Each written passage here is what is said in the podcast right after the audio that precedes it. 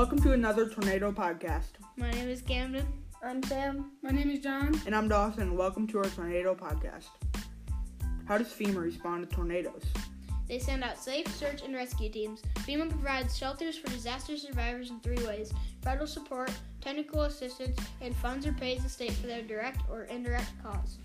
How do people protect themselves? You find the safest place in any home and cover your body. Go to either your basement, or if you don't have one, go to the nearest room without a window. What are the emergency policies? Get to a safe room or shelter and get inside so you don't get blown over or struck by lightning or hit with debris. A recommended thing also is to get to a lower level of your house and cover your head with your hands. What are people doing to better understand them to keep us safe? News teams track tornadoes and give us a warning when the tornado is close. N S S L researchers have created a computer model that simulates a tornado-producing thunderstorm in three D. Once you hear that there is a warning for your area, you must find safe shelter. Once you are there, stay there until you are informed that the tornado is over. We hope you liked our podcast and learned a lot. See you in our next podcast.